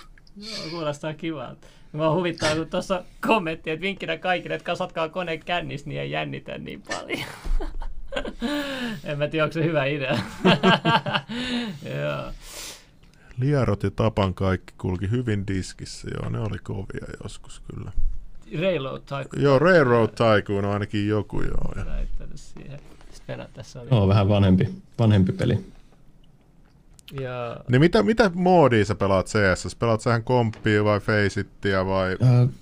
Oikeastaan pyörin silleen niin kompin ja Faceitin välillä, että silloin kun haluaa pelata kovempia matseja, niin Faceitissä. Ja mä oon pelannut vähän... 2 kertaa Faceitissä, mutta on kikattu molemmilla kerralla. Ai tupa poikana. Ei kun siis mä yleensä pelaan aika kasuaalisti, mä oon pelannut kuitenkin jo jostain ekoista asti, niin, niin sit kun mä hikoillu ihan sikana, niin jaaha ja kikki äijälle vaan ja niin. Joo, siellä Faceitissä vissiin on vissiin kova meininki, että pitää pelaa ihan täysin. Joo, se on, ja sitten alemmissa rankeissa sitten porukka tosi herkästi huutaa sinulle, jos et pelaa niin kuin ihan hiessä sitä peliä. Se on kyllä. Niin eikö Faceitista pidä maksaakin? Siitä on ilmainen versio olemassa, mitä suuri osa varmaan käyttää, mutta sitten jos haluaa niin kuin lisää ominaisuuksia, että pelkästään muita maksavia vastaan pelaa, niin sit pitää maksaa siitä sitten. Niin kuin eikö Faceitissa ole se pointti, että siinä on niin hyvä se koodien havaintoteknologia tai jotain tällaista? Joo, se ja sitten serverit päivittyy 2 kertaa nopeammin kuin mitä kompissa, niin se on kanssa sitten niin kuin kaikki osuu paremmin niin sanotusti. Että... Ai niin, tikreetti. Joo, tick-rate kyllä, joo. Joo, mä 2864. Autopelissä nostin tick-rateen, niin heti meni autot mun pelissä paremmin. Okei, okay. Oletko kertonut, mikä tick-rate on? Niin kuin... No, siis se on käytännössä siis se, että miten monta kertaa serveri niin kuin lähettää tietoa pelaajan ja serverin välillä. Että 128 tikkinen tarkoittaa 128 kertaa sekunnissa. Okei. Okay. Ja 64. Okei. Okay. Niin eikö normiservot aina 64? Joo, on kyllä, jep. No niin, no tossa vähän... Joo, siis mä ymmärrän kyllä sen Faceitin, niinku sen, että miksi sitä pelataan. Mä pelasin eilen Danger Zoneen, niin siellä tuli taas joku ja mä olin jossain kököttämässä jossain mökissä, niin se tuli vaan mun alapuolella ja ampui mut vaan tälleen lattian läpi, vaikka se ei tiennyt, missä mä koodeilla vaatin. Et siellä on niin paljon koodaajia, että mä en enää pilannut niin monen pelin. Mä en pelaa komppia enää, en mä pysty pelaamaan enää, mulla menee hermo, kun aina sieltä joku ampuu joku venäläinen seinien läpi ja... Joo, kyllä sen huomaa kyllä helposti, jos vähänkin tietää tuon meiningin. Ja tuossa sanottiin, että miksi 120 Hz näyttö on kalliimpi kuin 144 Hz? Se on ihan hyvä kysymys. 144 Hz on kyllä aika edullisia nykypäivänä, mutta onkohan 120 Hz näyttö sitten vähän vanhempia tai kenties telkkareita? Osassa telkkareista on 120 Hz ja ne maksaa sen takia sitten enemmän, mutta ne on sitten 4K-näyttöjä, että se resoluutio varmaan on se, joka sitten maksaa siinä. Mulla maksoi 2200 € toi mun näyttö. Siinä on just 4K ja... se maksaa? 2200. Minkä kokoinen se on? Se on 27, mutta siinä on just 4K ja sitten siinä on 144 Hz ja se joku Quantum Dot teknologiaa. Mutta sitten nyt mulla on sivunäyttöön 2 jotain 604K-näyttöä. Niin ei se ero nyt oikeasti ole sen arvoinen, että oikeasti älkää jengi uskoko noihin markkinat, on niin vähän huijattu olotaasti. Uudet mallit maksaa aina, sehän on ihan fakta, että kyllä. Uudet tai, no siis totta kai sitten vielä niin kuin markkinointi on erikseen, markkinoida, että uusi on aina parempi kuin vanha tai kaikin puolin parempi ja kannattaa ehdottomasti päivittää, koska yrityksessä haluaa rahaa, mutta aika monesti se halvempi tai vanhempi mallikin on ihan täysin riittävä. Niin kyllä on tuossa niinku ihan tosi hyvät värit, mutta silti, että et maksaisinko mä väreistä niinku niin monta yli tonnin, niin ei siinä ole mitään järkeä. Niinku. Sitten mitä ne on nämä uudet, jotkut superleveät näytöt? Onko sulla sellaista tai tiedätkö, ootko sä koittanut sellaista ikinä semmoista? Meillä on tästä tällainen 34 tuumaa, mutta mä oon nähnyt niitä jotain ihan... Ai vieläkin enemmän. Joo, siis tuossa tuplasti varmaan. Oikeasti. Muistan, että tässä isoin oli joku 80 tuumainen yhteensä, se on ihan valtava. Muuri näyttää. Trumpin muuri vittu tällainen. Siis joo, mulla itsellä on ihan perus 16.9 näyttö, mutta on siis testannut kyllä semmosia niin kuin ultravaideja. Lähteekö sun kamera irti? Saat sä näytettyä sun näytön meille? Siis totta kai. Yes. No, tääkin on tästä zoomissa siisti. Täällä on setuppi. Näytöt siinä ja sitten on toinen näyttö, mulla on 32 tuunen. Nyt on makea taustakuva. Onko toi Suomesta? Mie en yhtään tiedä mistä tuo, että on netin jostain syövereistä löydetty. Siinä on hyvä kyllä Command Station. Kyllä tuossa voi videota ihan hyvin. Joo, sä oot tehnyt videonkin, missä oot esitellyt. Mä tykkään niistä sun valoista, ne Logitechin Stripes, vissiin ehkä Junulkin löytyy se sama. Siinä on hienot ne värikombot, oliko se vaalea, sinivioletti, joku sellainen? Niin, tuolla reunassa. Joo, RGB light sulla on, tai ne, mitkä ne on? Joo, on RGB-valoja vähän missä sun täällä, kun ne on hyvännäköisiä videotaustalla aina. Että mulla on tuolla, kun aina kuvailen itteni videolle, niin siellä on taustalla LeafX:n valot. Mutta sitten mulla on Corsairin valot tuossa näytön takana. Ai Corsairirakin on valoja? Joo, ne on sellaiset valot, mitkä liitetään tietokoneeseen ja sitten jos sulla on tietty kuva näkyy tai tietyt värit ruudulla, niin se tavallaan vaihtaa sillä taustalla niiden näytön takana olevien ledien niin kuin väriä sen mukaan. Onko se sellainen uusi tommoinen portti, mikä on noissa uusi semolevyys tuolla takana vai meneekö se vaan USB-hän vai miten? Se on ihan USB-laite, että siellä on sitten näytön taakse pistetään magneeteilla kiinni semmoinen pikkuboksi, kontrolliboksi, mikä sitten kontrolloi niitä valoja. Okei. Ja mitä mä katsoin jotain, että sä olet tehnyt sun tyttöystävän kanssa videoita, että teette sitä niinku yhdessä, tai auttaako hän sua, kun sä teet näitä videoita vai Se oli oikeastaan ensimmäinen meidän yhteinen video, mutta kyllä aina välillä on niinku apuna kuvaamisessa, että jos tarvii vaikka kasaa konetta, niin tarvii molemmat kädet johonkin asiaan, niin sitten on helppo, että hei, tuppas käymään ja laita kuvaapa tästä näin ja silleen, että vähäsen on apua, ehdottomasti. Toi on kyllä.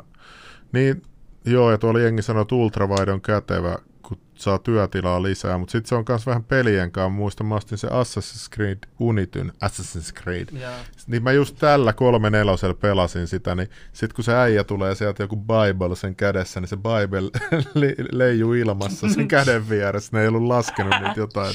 Sitten mä en niinku, että mä oon käyttänyt nyt vasta 16:9, että sillä ainakin toimii aina hommat. Tuolla on oma käyttötarkoituksensa. Tää on kyllä siisti juttu, mä tykkään tästä näin. Tässä on oma käyttötarkoituksensa kyllä.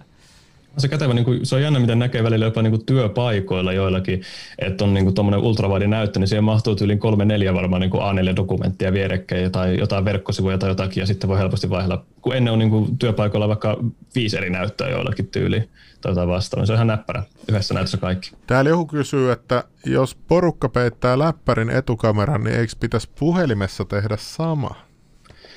Niin, mutta kasvoja tunnistuu. Mä vois näppää, jos ei ole näin. Niin, jos sekin on tietokone, tiiätsä, niin se on... Niin, totta. Siitä tulee koko ajan hankalampaa, kun nythän tulee ensimmäisiä puhelimia markkinoille kohtapuoliin, missä se tuo etukamera on näytön takana sisällä. Tai, että se koko etupuoli on näyttö ja se kamera on siellä takana, niin yritäpä sitä sitten peittää. Tässä Fold 2:ssakin on silleen, että toi kamera on vaan tuossa näytössä. Silleen, että täällä ei ole enää mitään näitä bordereita tuolla ylhäällä. Tuo on vähän friikin näköinen. Niin onkin, joo. Tuo on tosi outoa tolleen nähdä se. Tuo eka kerta itse asiassa mä oon nähnyt tolleen. Joo, aika jännä. Ja Venä, mitä mun piti kysyä? Hitto, Venä muisti pyyhkiytyy. Mites teet sä mitään puhelinarvostelua tai mitään tollasia? Aiemmin tein puhelinarvosteluita, mutta jossain välissä tein sitten semmoisen päätöksen, että pysyn ehkä enemmän tietokonepuolella, että sit niitä tuli niin harvoin niitä puhelinarvosteluita, että ehkä siinä niinku se itsellä ainakin hävisi kokonaan niinku se, että miten pystyt vertailemaan eri puhelinten hyötyjä toisissa, että jos arvostelet jotakin yhtä puhelinta, että miten sä pystyt niinku arvostelemaan sitä, jos et pysty vertailemaan sitä johonkin toisiin puhelimeen, niin se on vähän... Tuli hankalaksi, niin jätin kokonaan sitten. Onko sinulla sitten mitään yhteistyökumppaneita, niin kuin vaikka IoT-killa on, että jotain, ketkä lähettää sulle tavaraa tai arvostelua? Pääsääntöisesti kaikki videot, missä mulla on niin joku tuote tai joku tämmöinen, niin ne on niin yhteistyövideoita ainakin siinä määrin, että ne lähettää mulle tuotteen testattavaksi sitten. No niin, tollehan se pitää mennäkin. Niin, nyt mä muistan sen kysymyksen. Mä seuraan sitä Linus Tech-tippiä aina silloin tällöin. Niin se oli tosi mielenkiintoinen video, missä se näytti läpinäkyvän TV-ruudun. Mä en tiedä, mitä niitä kutsutaan, mutta se oli niinku TV-ruutu läpinäkyvä. Sä näet näytöstä kaikki, mitä siinä on, mutta sit sä näet sinne toiselle puolelle. Ootko sä kuullut näin? Joo, on itse asiassa ottanut katsoa pätkä ainakin sitä samaa videota. Se on ihan hauskan näköinen. Et se on mielenkiintoista nähdä, että tuleeko noita jonnekin vaikka odotustiloihin tai johonkin semmoisiin, missä on ihan kiva, että näkee läpikin sitten. Joo, minua kiinnostaa, että jos toi sama tekniikka toimisi jotenkin myös niin kuin konenäytöissä, mutta en mä tiedä mihin tarkoitukseen, mutta se näytti vaan jotenkin niin futuristiselta ja tosi siistiltä. Joo, niin pitää tilata levelit. Pitää tilata, joo. Ei, mutta se oli mielenkiintoinen kyllä. Mä en tiedä kyllä, mitä niitä kutsutaan, niitä TV. Sitten toinen, mitä olen huomannut, on nämä juliste-TV. Ne on ihan hauskoja kanssa. Mutta mä en tiedä siitä halveneeko ne ja yleistyykö ne sitten jossain vaiheessa ja tuleeko ne sitten enemmän käyttöön. Saa nähdä. Se on oikeastaan teknologia on semmoinen, varsinkin jos on joku uusi tuote, niin puolet niistä uutuuksista, mitä markkinoidaan tai tuodaan markkinoille, niin floppaa, puolet sitten selviää ja sitten ehkä niin kuin neljäsosa siitä tulee oikeasti semmoinen mainstreamia tai semmoista. Niin oliko ne kaarevat näytöt floppi, mitä yhdessä vaiheessa oli kaarevat TV? Tää on kaareva. Itse asiassa joo, se on vähän, mutta mennään niitä kaarevia TV. Oli yhdessä vaiheessa myytiin pari vuotta kunnolla, sitten ne katosi yhtäkkiä. Mä en niin kuin ymmärrä, mikä sen kaarevan TV-järje. Se ajattelee, jos sä perheen kanssa katot olkkarissa sitä, niin yksi on vähän tuolla enemmän sivulla, niin sit... niin kuin... Siis joo, telkkarissa on hyvin mielenkiintoisia se just, että itse miettinyt ihan täysin samaa. Mutta sitten niin kuin minä ymmärrän tavallaan ehkä tietokoneen näytössä, koska siinä on nimenomaan se yksittäinen käyttäjä, joka käyttää sitä tietokonetta, niin silloin luonnollisesti semmoinen niin kuin kaarevuus on ihan jees. Jees, kyllä. Että. Yeah. Niin ja sittenhän on niitä savunäyttöjäkin. Mikä se vissiin Suomessa kehitetään vielä. Semmoinen, että se ampuu savua vaan katosta, mutta sä voit laittaa siihen, minkä kuvan sä haluat. Ihan sairaat juttuja. Mitä? Oikeasti? Savunäyttö? Mitä? Tällaista ei voisi keksiä. Paitsi Suomessa näköjään. Tuosta oli Kristian lahjoittanut, mitä pelejä Junnu ja Slimil pelaa. Pääseekö duot? Käri äijii. Jos olet Patreon, niin pääsee. Ei, mutta siis hei, kiitos lahjoituksesta ensinnäkin. Ja Mä pelaan paljon aikaisemmin pelannut Loli CS. Niin ja me jäädään välillä CS pelaa lähetyksen jälkeen tänne. Joo, sitä, sullahan on oma priva. Niin, mulla on, mutta se on nyt taas alhaalla, mutta mulla oli se Gigolo-sauna-serveri, CS-serveri. Siellä oli kaikki vanhat saunakertat. Se oli sen jälkeen, kun Muro-sauna vedettiin alasta, se oli tosi suosittu. Mutta sitten se ihan hirveet hommaa, aina tulee 6 päivitys ja no niin, kaikki hajos, sitten se konfit. En mä jaksa enää. Ei jaksa, me hiffaa. Mäkin siirtyn enemmän kännykän puolelle, ja nyt kännykkään, niin nyt kaikki pelitkin alkaa tulee, niin monet tietokonepelit on sovelletaan kännykän, League of Legends, Diablo 3, kaikki isot pelit on niin nyt siirretty kännykälle, Fortniteit, kaikki. Mitä sä uskot, sä kuitenkin oot paljon näihin peliasioihin ja tietotekniikkaan muihin, mitä sä näet, että tämmönen kännykkä ja PC jotenkin yhdistyisi? Tuleeko se jotain semmoista, että tämän voi yhdistää isoksi näytöksi sitten jossain tulevaisuudessa, nämä kännykät on niin tehokkaita? Dexin pystyy. Mulla on Samsung Dex tuolla kaapissa. Sä lyöt siihen vaan Samsungin puhelimen kiinni. Siitä tulee desktop.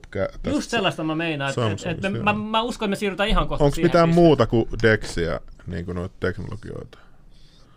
Minä en varma. On niin kuin, paljon on niin kuin teknologioita, millä pystyy näytön, niin kuin puhelimen näytön kuva heijastamaan vaikka telkkarin tai johonkin tämmöiseen. Mutta jos puhutaan niin kuin suorituskyvystä vaikka peleihin, niin se on ehkä tällä hetkellä vielä kuitenkin sitä tieteissarjojen puolta, missä ehkä semmoisia on, että... Ehkä tulevaisuudessa joo, mutta se vaatii kyllä todella paljon kehitystä sen suhteen, mitä puhelimen suorituskyky riittää. Ja sitten jos mietitään kuitenkin samaan aikaan, kun puhelinten suorituskyky niin paranee, niin samaan aikaan myöskin tietokoneiden suorituskyky paranee. Niin mikä puhelimen suorituskyky on? Viikollisesti sä voit pelaa nyt jotain League of Legendsia ja sä voit pelaa niin kuin näitä kovan luokan tason pelejä. No mutta eihän ne nyt oikein kovan luokan tason. Sä lyöt Ray Tracingit päälle, niin ei ole yhtään freimiä. Hei, puhelimetkin teho. Mulla oli se iPhone, tämähän on 11 Pro. iPhone 10, 11 Prohan on, jos mä nyt korjaan mua, jos mä oon väärässä, mutta eikö tää 2 kertaa tehokkaampi kuin se vuosi sitten oleva malli? Huomattavasti tehokkaampi, joo. Niin, joten jos vuodessa on mennyt tuplasti tehokkaammaksi, niin entä seuraava vuosi on 2 vuotta? PC-prosessorit ja näytöohjelmatkin menee sitten. Niin, no, se on kyllä totta, joo. Mutta on ne kyllä saanut paljon on kehittynyt puhelimeen, niin kuin, ihan uskomaton kyllä. Joo, ja ainakin itse omasta mielestä ehkä niin kuin hienoin asia niin kuin puhelinten kehityksessä on se, että niin kuin halvemmatkin mallit on oikeasti hyviä, koska minä muistan vielä sen ajan, kun nämä kaikki kosketusnäyttöpuhelimet tuli, niin ainoastaan ne kaikki huippumallit, mitkä maksoi joku 6, 7, 800, niin oli hyviä ja semmoisia, missä niin kuin oli tarpeeksi suorituskykyä ja sillä pystyi tekemään kaikenlaista. mutta sitten ne halvemmat joku 100-200 € laitteet on aika huonoja, vaikka suorituskyky riittää vain vuoden ajan ja sitten se niin kuin on liian tehoton laite tai näin, mutta nykyisin jopa sielläkin niin kuin hintabudjetissa on tosi hyviä puhelimia. Mun eka kosketus näyttöpuhelu oli, kun mä olin Tukholmassa töissä, niin Ericssonin sellainen mustavalkoinen, mutta siinä oli kosketusnäyttö ja kynä. Se oli niin vittu se. Minkä vuoden vitsi toi oli? Siis se oli silloin 2007 tai jotain tällaista, 2006, 2007. Milloin sit eka iPhone tuli? Eikö se tullut joskus 2009?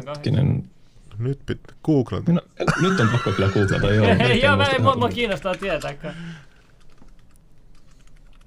Otas. Katsotaan.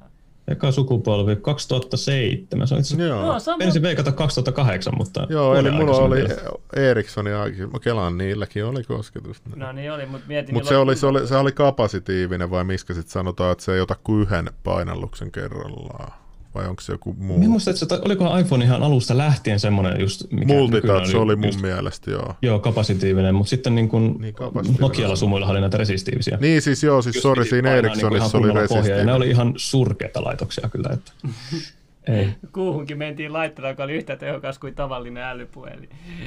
Niinhän itse asiassa laitteella, joka on tehottomampi kuin älypuhelin, se on itse asiassa ne kuuhun menneet laitteet oli semmoisia, mitkä oli tehokkaampia, tai siis vähemmän tehoisia kuin nykyiset taskulaskimet, mitä on myynnissä. Näin me niin, on ymmärtänyt. Silloin mentiin. Niin on varmasti mentiin. Ei usko. Laskimella on. Kiitos herra kuuhun. Metso, Area 51 piilottelee GTA 6. Nyt mentiin salaliittojen puolelle, uhu. Joo. Tuossa joku sanoi, että platformien vaihdot tuntuu useamminkin pissivän meidän PC-nörttien muroihin. Käännökset usein jäljessä PC-laatua tai bugisia. Joo, se on itse ihan totta, että suuri osa peleistä tehdään ensin konsoleille ja sitten käännetään tietokoneelle, niin siinä kääntäessä tulee sitten vaikka minkälaisia kommervenkkejä, joita sitten myöhemmin korjaillaan. Sähän olet kääntänyt PClle, eikö niin pelin? Junnu tietää. No, mä otan vaan tän tosta, nyt näkyy kissa. Totta. Onko sulla jotain sanottavaa? Joo, siis mun mielestä se on ollut enemmän raivostuttavaa kääntää tuot mun peli Xboxilla. Mä edun tuolta Headnout Gamesista, se on sellainen Kajaanissa sellainen pelifirma, niin sieltä nyt yksi jengi jeesii optimoimaan sitä. Ihan hirveä homma Xboxille saada tuollainen PC-peli toimii. Niin kuin, ja se näyttää kyllä hyvältä, että et ne on jotenkin Unityssä saanut silleen, että se ray tracing, vaikka se ei ole hardwarella, niin se myös softwarella näyttää ihan okolta. Niin mutta se, niin se optimointi on ihan hirveät homma. Täällä lasketaan näitä laskuja liikaa ja sitten sun pitää niin kuin hinkata sitä joka paikkaa ja se on niin kuin, ei helkkari. Joo, en ole varma, mutta onkohan se niin kuin, minun käsittääkseni on kuitenkin niin kuin parantunut viime vuosista, että niin kuin, ilmeisesti ainakin Pleikkari 3 oli niin kuin suosittu tai kuuluisa oikeastaan siis siitä, että sillä oli tosi vaikea niin kuin kääntää tai kehittää pelejä. Siis että... Joo, Unityllä Xboxille tekeminen, sehän on oikeasti tosi suoraviivasta, mutta joo, nyt mä vähän tässä sinisen turhaa, mutta joo, Pleikka 3:lle optimointi, se oli ihan hirveät kuulemaan. Oliko se syy, miksi Diablo 3:kin kesti tulla konsolille, kun sehän oli PC:llä jonkun aikaa, ehti olla kyllä, ennen kuin se sitten siirtyi konsolille? Niin, mutta mun mielestä ne hiostaa jotain pelimekaniikkaa tosi kauan ja... On muuten tosi hyvä peli Diablo 3 konsolilla mun mielestä, parempi kuin PC:llä ehkä, niin kuin, jos pelaa friendin kanssa ja chillailee. Ja... Niin. Joo, kävin kerran vuonna 1969, mutta sen jälkeen ollut niin kiire, että ei ole kerennyt. Eiks niin? Kiitos Kristian taas, sehän on 30 jo laittanut. Laita Patreoniin vielä se, ajattele kohta se olisi se, mikä se oli se Master Level Patreon. Siellä on kuuntelemme, jaetaan siellä salaisia juttuja, mä ainakin jaan siellä salaisia juttuja, että jos tiedä mikä on homman nimi. Ja enää tässä oli laitettu, että netti on tullut. Tämä puhelimen kehitys on omasta mielestäni täysin pelkästään markkinointia. Hyvin harva tarvitsee puhelimelta suorituskykyä. No mitä mieltä sä oot tästä 5G-jutusta? Et nyt puhutaan, että puhelimessa tarvitaan suorituskykyä, mutta tarvitaanko puhelimessa 5G-nettinopeuksia? Tässä on 5G. Mitä sä teet? Ehkä vasta vuosi-kaksi sitten päivitin 3G:stä 4G itse. Mä olin 3G ihan tyytyväinen, se oli jo tarpeeksi nopea minulle. Ja päivitin sitä 4G ja ei siinä enää hirveän suurta eroa näe. Että sitten 5G... Ei siinä tule näkemään niin suurta eroa sukupolvien välillä, kun nykyinenkin on tarpeeksi nopea, esimerkiksi vaikka peruspuhelimen selailu, videoiden kattomisen, kaikkeen semmoiseen, että totta kai latausnopeudet nousee ja viiveet laskee, joten se on hieno juttu ja näin, mutta se ehkä peruskäyttäjälle se etu alkaa pienenemään sukupolvien välillä, ainakin minun mielestä näin. Jollain meni tunteisiin toi, jos pelaa friendikaa, et sillä lailla. Tiedätkö, jollain kunnon Diablo-mestarilla varmaan. No joo, toi... Ville Virtanen, aivan tai chillistyveli, ei mitään hätää. Mutta joo, en mä tiedä miksi tuota 5G-markkinoilla koko ajan puhelimelle, kun en mä itekään näe. Jos mä nyt pystyn katsoa tällä 4G:llä ja 3G:lläkin niin kuin YouTuben live, tätä meidän live-striimiä ihan ilman mitään. Katsotaan, onko mulla 5G päällä. Siis joo, tää on tämmönen, että kun 3G:kin oli 20 megaa, niin sekin riitti ihan hyvin niin kuin perus YouTube-videoiden kahtomiseen. Ja sitten 4G:llä pystyy jotakin 100-200 megaa ja näin, mutta jos YouTube-video vaatii sen 230 megaa, niin se kaikki muu ylimääräinen on sinänsä niin kuin ylimääräistä. Että totta kai sitten, jos niin kuin puhelimella lataa jotakin pelejä tyyliin tai jotakin muita isoja tiedostoja, niin sehän on ihan mahtava sitten se nopea netti. Että kyllä niin kuin kotona ehdottomasti pitää nopea netti olla. Siis 5G:hän on siitä huono, että esimerkiksi nyt tässä, vaikka tässä on meidän tähtiportti takana. Sulla on paras yhteys täällä. Niin ei ole 5G. Että se kuulemma se ei pääse helposti asuntojen sisään. Et ollaan kuulemma tekemässä jotain erikoisikkunalaseja, että se niinku pääsisi. Joo. Et se on niin heikko jotenkin se läpäisy tai jotain tämmöistä. Joo, ja niitä siis 5G:llä on, niinku, niitä taajuuksia on useampia ja niinku kaupungeissa aika lailla on just semmoista niinku tosi pientä se, tai siis korkeata gigahertsilukemia tai megahertsilukemia, mehän varmaan missä mennään. Mutta ja kun nyt on 5G. Ne ei pysty just läpäisemään seiniä, mutta sitten on niitä... Niin kun... Mieti, mikä se oikea käyttötarkoitus sitten on, jos on noin, ei mukaan meidän ikkunoiden läpi. Ja... No, siis kyllä se näköjään menikin. Toisella taajuudella oleva juttu, mikä sitten läpäisee kaikenlaiset just seinät sun muut paremmin, ja semmoista se rakennetaan jonnekin vähän maaseudumalle eikä keskustoihin, koska sitten sillä just semmoisella signaalilla, mikä tulee niin kuin lähelle seiniä, niin kuin ei pääse seinien läpi, niin sillä saadaan sitten ne korkeammat nopeuslukemat. Okay. Et se on niinku se etu sitten. Nyt pistää 5G. Mä näin, kun pistät, Kristian, kiitos taas lahjoituksesta. Mä haluan sinne Patreoniin, joudun vielä Psykoosis Limmin salaisuuksista. Älä pelkää, bro. No niin, pistetään. Katsotaan paljon, mihin 5G Telialla pystyy. Katsotaan nyt. Pistetäänkö sille, että se näkyy tästä? Enää ei jengi näe. Oho, 300. Mä tunnen tuon säteilyn, veli. Oi. 430 megaa sekunnissa. Se on ihan hyvin. 450. No se vielä. 456. Paljon uploadikin 50 megaa, 54. On kyllä kova. Tuli itse asiassa kommenteissa, tai tuossa chatissa oli joku just sanonut, että se on tosi hyvä 5G sitten semmoisissa paikoissa, missä ei ole kiinteitä kaistaa saatavilla, että jos ei saa, niin silloinhan se on siis ihan loistava, koska pitäähän nyt niinku talossa olla joku nopea netti, just tietokoneita tai kaikkea, jos on 5-10 eri laitetta, jotka yhtä aikaa jotakin videota striimailee netistä, niin kyllähän se vaatii niinku kaistaa sitten, ja semmoisissa paikoissa se 5G onkin sitten tosi hyvä. Pingi oli 17, tosi hyvä pingi kyllä. Joo, mulla on giganen yhteys tässä. Sitten mä kysyin tuolta että mulla on niinku giga kautta 100 megaa, mutta sitten kun me uploadataan noita pelitiedostoja ja muut, niin mä olisin toivoin, että giga kautta gigan olisi saanut. Niin arvaa paljon maksaa. Jos giganen maksaa 50, niin paljon maksaa giga kautta giga? Veikkaas, että mennään varmaan jonnekin 150. 700 €. Kuukaudessa? Joo. Okei, se on niinku varmasti yritys. Joo, kyllä, että ne joutuu jonkun oman piuhan vetää sulle tonne, niin sen takia se muka maksaa niin paljon. Kelaa nyt, että sama downstreami olisi, mutta upstreami nousisi, niin toi on vaan joku tommoinen veivaus kyllä vähän niin kuin, että ei sitä varmaan moni kyllä tarvikkaa, että... 706 on kyllä ihan helvetti. Niin on, se on kyllä. Ei leveli. Se on jonkun vuokra, se on jonkun vuokra oikeesti. No ihan hullu. No. Huhhuh. Joo, en mä tiedä enää. Yleisö voi kysyä vielä. Jos teillä on vielä jotain tietokoneen liittyviä kysymyksiä tai tietotekniikkaa tai pelivälinetekniikkaa, niin... Niin, tai haluatko sä promoa jotain, onko sulla jotain projekteja, mitä sä haluat muuta kuin JNS-tekkiä, jota haluaisit mainostaa tässä? Kyllä oikeastaan vaan kanavaa mainostaa. Ei mulla oikeastaan, sinne tulee tasaiseen tahtiin videota kaikenlaista tietoteknisistä härpäkkeistä, mitä ikinä sattuu aina tulemaan niin, videolle. Me laitetaan descriptioniin, laitetaan sun kanava ja sitten meidän Patreon-linkki kanssa siihen. Niin, nyt ei kannata kasata tietokoneen. No niin, sieltä kuulukin omat äänet. Jep, sieltä tulee hyvä toi. Mä laitan vaan tuohon chattiin.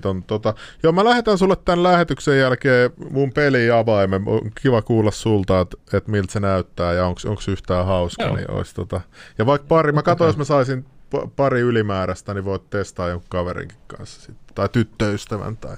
Sitä voi myös pelaa samalla koneella monella ohjaimella tai samalla näppäimistöllä monta ihmistä. No, pitää kokeilla ehdottomasti. Jees, onks mitäs täältä? Ei mitään, tuossa vielä puhutaan 5G:stä, mutta joo, tuo chatti tulee aina vähän myöhässä, että kun täällä 4G:llä striimaa, niin se on minuutti varmaan ainakin se delay. On 30 sekuntia ehkä. Okei. Okay. Ja about 30 sekuntia mä katsoin tuossa alussa, joo, että tulee delayllä, mutta ainakin vastattiin joihinkin kysymyksiin, mitä jengillä oli henkilökohtaisia konekysymyksiä. Paljon tuli myös tietoa tuolta peli- ja tietokonepuolelta ja teknologiapuolelta. Ja oli kiva tutustua. Niin, eikö sullakin oma Discordi? Joo, löytyy. Ja just oli oikeastaan kohta sanomassakin sitten siitä, että saapi laitella kyllä siis kuka tahansa viestiä, jos on just vaikka Instat ja Discordit sun muuten, niin kyllä me siellä vastailena. Mistä sä saan sun Discordin linkin vielä tuohon? Tuolta joo, mä pistän tuohon chattiin vaan sen. Eikö siellä ole semmoinen joku kasausauttamiskanava tai joku tämmöinenkin? Joo, siellä on porukka tosi aktiivisesti vastailee, jos on jotakin tarpeita eri budjetteihin tai kaikkeen semmoiseen, että sinne vaan kyselemään ehdottomasti kannattaa. Tosta linkkiä. Siinä se on. Tallessa. Kiitoksia paljon, Joo, tää oli mielenkiintoista. Vähän update. Kiva käydä höpöttelemässä täällä vähän. Yes. No niin, ei mitään. Yes. Kiitoksia. Moro. Kiitos, morjens. Buu. Joo, ei kai tähän loppuun mitään muuta kuin muistakaa Patreon. Joo, mutta laittaa linkki tuohon videon lähetyksen jälkeen, vaikka laitetaan se linkki vielä tuohon videoon, että muistaa. Mutta Mut joo, tosiaan, jos te haluatte salaista tietoa noilla ekoilla leveleillä, niin löytyy kyllä paljonkin. Mä oon aina miettinyt, mä oon halunnut paljastaa kaikki salaisuuksia, mutta nyt on mahdollisuus laittaa johonkin, ketkä ansaitsee sen. Joo, ei mitään. Siellä on heti eka subscribe-ajan 7. Siellä voi olla, ei mua kiinnostaa. Jos joku maksaa, niin sitten se saa tietoa, ei voi muuta. Jes, mutta eiköhän tää ole tässä. Muistakaa yläpeukuttaa, Joo, laikkiin ja subiin ja kaikkea. Muuta me ei pyydetä. Joo, no niin, moro.